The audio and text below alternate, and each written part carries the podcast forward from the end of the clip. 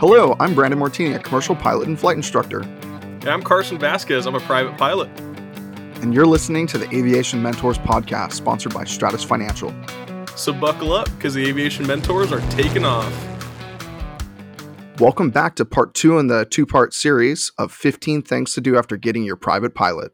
On to the next thing, which is number nine um, 15 things to do as a private pilot. Now, you can actually do this thing before becoming a private pilot if you'd like, but I recommend to most people wait until you're already a private pilot before you do this, and that is buying an airplane. Um, personally, I've bought and sold, I don't know, probably 30 or 40 airplanes over the past several years.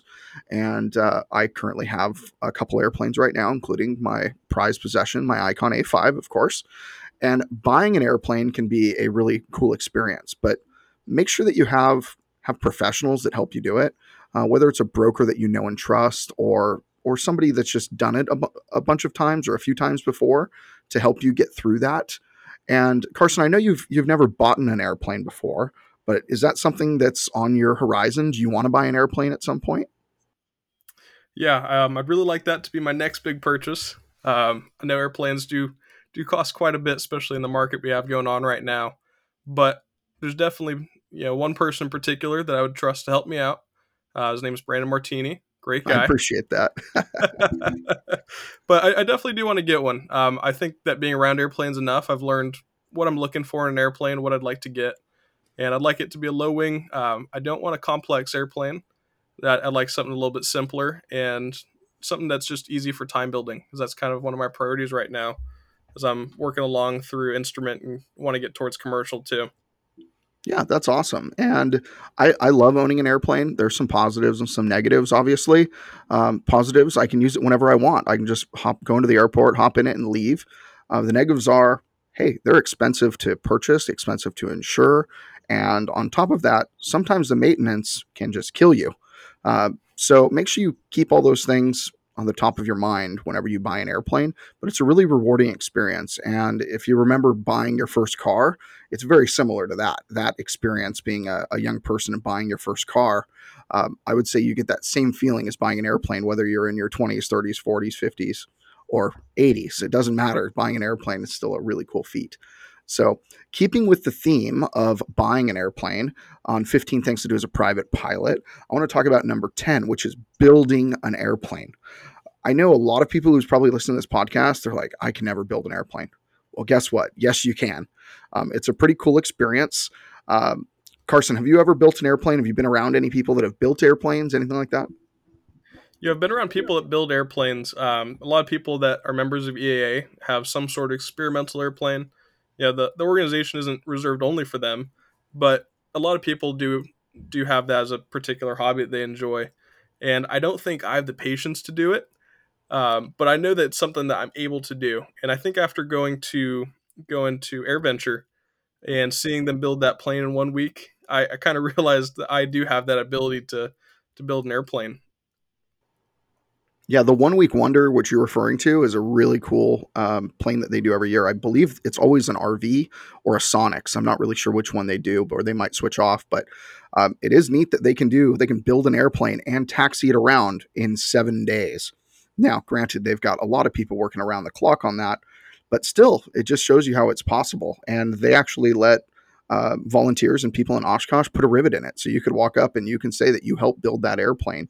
Um, I haven't done that yet, but I do know several people uh, that have, and uh, and it's it's quite cool. Um, I tried buying a kit airplane one time. Uh, it's called a Mustang 2. I actually still have it. It's in my hangar, um, and I probably will sell it at some point really soon. I just haven't put it on the market. Uh, but building an airplane is really rewarding experience if you have the time. So I think at some point I will likely build my own airplane, but it's probably not going to be until until I'm closer to retirement age. Uh, but I'm really looking forward to that. Building an airplane is is a really neat experience, and I would love to do it. Um, even that that uh, RV6 that I said I flew over the weekend, uh, that was a home built airplane. So somebody spent the time and effort to build that airplane, and it flew amazing. So I really like that. So we're going to kind of transition from building and buying planes now to number 11 on the 15 things to do as a private pilot, uh, which is get your high performance endorsement. Uh, this is a really neat endorsement. Um, it allows you to fly airplanes with 201 horsepower or more. Um, it's not 200 horsepower or more, it's 201. And a lot of people misconstrued uh, PA 28 200s um, as a 200 horsepower uh, airplane. Uh, but typically, that's just the model number, and most of those planes have 180 horsepower engine in it. So make sure you're really wary on that. Uh, also, a lot of people think that uh, like a plane like a Duchess, which has 280 horsepower motors, would count as high performance airplane.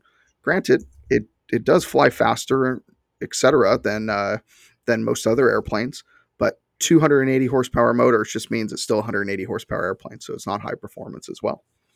Um, I know I got my high high performance in a 182, and I actually think I did that in a 182 RG, which is retractable gear in addition. So Carson, uh, have you do you have your high performance endorsement, or have you ever flown any high performance airplanes? Yeah, I don't know if you remember, we'd actually flown that Cherokee Six, and oh yeah, it was uh, the, the 260. I remember that. Yeah, it's it's it was a great plane, and we had gone to go check out the airplane. It was tied down outside, and we had the keys and we had our headsets um, in the car with us. And you asked if we wanted to go and uh, take it out, and I was like, sure. And you're like, do you know what's special about this airplane? I was like, not quite, but it's a pretty looking airplane. And that, that's when he started teaching me about high performance. And we had talked for, I want to say, about an hour before we'd actually gotten in that airplane. And might have been a little bit more actually. And you were just telling me about everything that there is about high performance, what to look for, the steps that you need to take in addressing flying in a high performance airplane and we'd gone up that day in in the Cherokee Six, and we kept going up. We went up, uh, I want to say four or five more times, and I finally got high performance endorsement out of it. And it was a fun airplane to fly. Taught me a lot about handling stuff with a little bit more power uh, behind it, and as well as what kind of different things we could do. We could take it up a little higher, could fly a little faster, and just taught me the benefits of owning an airplane that's a little more advanced than than the trainer airplanes I was used to. Absolutely. High performance is an awesome endorsement because you get to go faster uh, and sometimes higher, different things like that. Uh, so I really love high performance airplanes, uh, but you have to know how to manage it. Uh, everything's going to happen quite a bit faster. You're going to be moving quicker, so things have to happen quicker. You may have to fly a little wider pattern, not too much. We don't need 737 patterns in a Cherokee uh, 6 260, but everything might have to be a little bit wider, a little bit longer, things like that, just when you first get started so you can manage the airplane. So, um, another one that we're going to go to is is number 12 on the 15 things to do as a private pilot, which is get your tailwheel endorsement. Um, this one's near and dear to me. I love tailwheel airplanes. They're so much fun to fly. Uh, Carson, do you have your tailwheel endorsement yet? No, I don't have it yet. Um, I want to get it. We have a, uh, a Cessna 120. I was looking at getting it done in and it's a beautiful airplane. And I got to fly in it, I think, three times. I flew once with Johnny. I think I flew twice with you. And it's a really fun thing to fly in, uh, just kind of putting around in a different kind of airplane. And you asked me, "Do you think you could land this?" And I was like, "Absolutely." And you're like, "Okay, um, well, how about you just just sit back and watch this one?" And I watched you land on the on the front two wheels, and then gently lower the lower the tail and I realized there's no way I could do that. I, I was barely even a student pilot, and uh, I had only been flying in in you know with, with tricycle gear, and I realized that that's when it takes a, a little bit different skill set and some focus to to really fly one of those tailwheel tailwheel airplanes, and got a new respect for them. Absolutely, absolutely, yeah, and uh, even on top of that, you've got this thing called a rudder, um, which most people don't really use. I mean, everyone says they use it, but uh, but they really don't. In a tail wheel, if you don't use it, you're going to ground loop. You are going to uh, not fly that airplane. Once it's in the air, airplane flies the same. Pretty much all airplanes are just an airplane in the air, but landing them and taking off on them are quite different. I mean, pushing the nose forward when you're taking off and then pulling back is a very interesting experience because you feel like you're just going to hit the propeller on the ground. So that's always an interesting experience. And then landing it, there's wheel landings and there's and there's just a normal landing with with uh, with all three points on the ground at the same time. So that's also a fun one to do.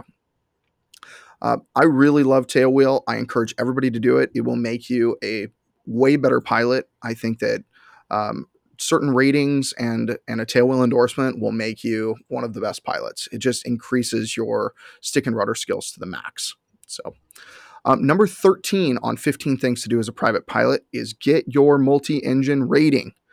Uh, if you get your multi engine rating, you're also going to learn how to use the rudder a little bit more. It's going to be like going to leg workout for all of your lessons that you're doing single engine maneuvers. And I know you don't have your multi Carson, uh, but when are you going to get it? I think it's gonna be the the thing right after my instrument rating. Uh, I'm gonna work on my commercial and then commercial multi right away. And I, I know I have want to say 12 hours in the Duchess now. Um, I think I got lucky enough to score an hour in the Beechcraft Baron as well. And I know that my girlfriend uh, Maddie doesn't love this at all, but a lot of the training that you're doing a multi is actually single engine training. Uh, a lot of it's finding out what to do when something goes wrong. And I think with that emphasis on it, it makes you a better pilot overall, and just getting that emergency preparedness is is a lot of what that that rating is about. But getting to fly in the multi itself, just having that, having both engines going right next to you, it's it's a little bit more of a thrill going from a single engine airplane. You start going faster, and things start happening faster as well. So overall, the more you keep advancing yourself with your ratings, does make you a better pilot. Getting these extra endorsements and extra ratings like your multi it just makes you more skilled in all these different areas uh, overall. I, I have to totally agree. Um, multi engine training is kind of a passion of mine. Uh, I love teaching multi engine students. Um, ever since getting my MEI a few years ago, I I cherish multi engine flying. It's it's probably my my most happy place besides maybe seaplane flying and and some tailwheel. Uh, but turning off an engine for the first time on a student is a thrill.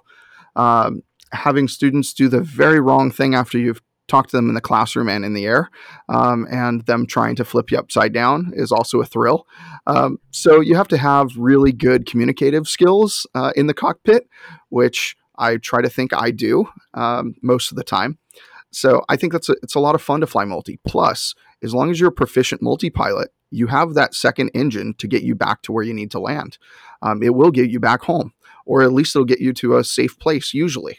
So I like having that second engine, especially if I'm doing cross country flights or if I'm doing a night flight or something where if I lost one engine on a single engine airplane, um, things could could go a little bit more more awry. So I really enjoy that. All right. So number 14 on 15 things to do as a private pilot is one of my favorite things to do flying ever, and that is landing on some water seaplane rating or single engine or multi engine seaplane rating is an amazing thing to do. Um, after you get your private pilot, it'll make you a better pilot. Uh, the first time that you go land on water will scare you because you're thinking airplanes don't go on water, they go on land. Only emergencies happen when you go on water. And I'm not ditching this airplane. At least that's what I thought when I was landing in Lake Havasu uh, the first time. And once we stopped on the water, I felt like a boat. And that was also an exhilarating experience. So getting your seaplane rating is phenomenal. And of course, flying the Icon A5 and getting your seaplane rating or something like that, that's even better. Unfortunately, I got mine in a 172 on amphibs, um, but uh, but I love the Icon A5 as we all know, and I like going Long Beach Harbor and and Lake Havasu and Lake Mead and different places to fly that seaplane. So Carson, do you have any inclination to go get your seaplane rating? Because I know you don't have it yet. No, but I think you can remember how many times I've begged you to fly the Icon together. So I think if that if I enjoy that flight, then I'm going to get my seaplane right away. I'll. uh I don't doubt that you're going to enjoy that flight. I guarantee it. yeah, how much you talked about the icon? I have a great thing or a, a good idea. It's going to be a great experience. Yeah, hundred percent. Plus, you can just go watch all the videos that Icons put out, and uh, they'll blow your mind. On top of that, multi-engine seaplane rating is also a lot of fun. I did mine in an AirCam on amphibs, and then I took my uh, my check ride at Jack Brown's uh, in Florida, and I did it at Sebring at Sebring Airport. Uh, and I had a blast doing that. I mean, multi-engine seaplane flying is just amazing. I got to fly right next to some bald eagles in an open cockpit. That was probably an experience that what what other industry can you be in and go fly next to bald eagles in an open cockpit? It was just way cool. So uh, that's one of my favorite memories I've ever had on getting a new rating. Right. So, last but not least, on 15 things to do as a private pilot is to get your instrument rating. Now, Carson, I know you've been talking about getting your instrument rating a few times on this podcast today. Which, why do you want to get your instrument rating? really want to get my instrument rating so I'm not limited by all the uh, additional weather that we end up having typically in Southern California. Usually, when we have clouds, it's going to be just an overcast day and the, uh, completely clear on top. And I think that one of the things I really want to do is not have that limitation of of those clouds and just being able to pop through and and continue where we're going, um, and just being able to to feel like a, a safer, better pilot, having that really great understanding of all my instruments how to use them, and then also what to do if I get stuck in some clouds. Uh, for me, it's always been turn around and, and get out of there as a VFR private pilot. But having the instrument rating, that additional layer of security and training, I feel like it'll just make me safer to take up the people I want to take up too. Absolutely. I think an instrument rating is probably uh, the most important rating anybody can get. As much as I love all the other things that make you a, make you have fun, an instrument rating will make you a safer, better, more technical, and more perfect pilot. You're going to fly your headings, your your altitudes, your airspeeds, everything um, to a higher standard.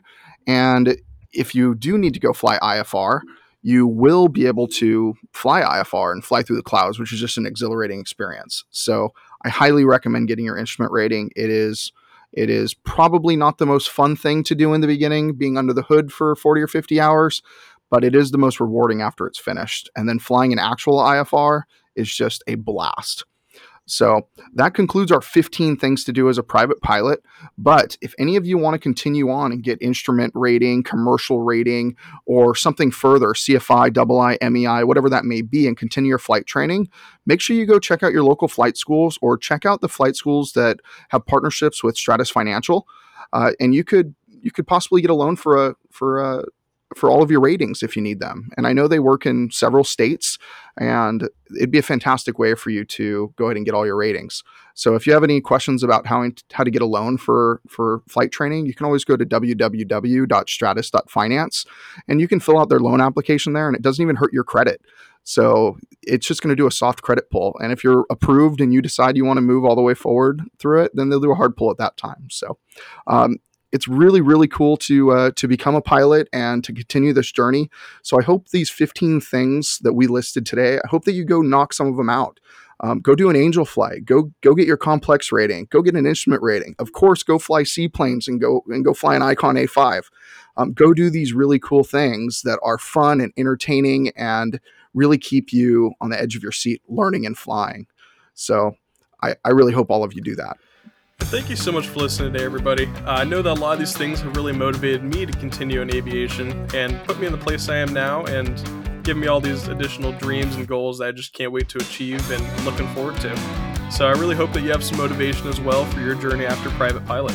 So if you'd like to reach out to either one of us, you can reach us at Twitter, Instagram at Mr. Martini Guy for me, or at Carson underscore AV17 for Carson.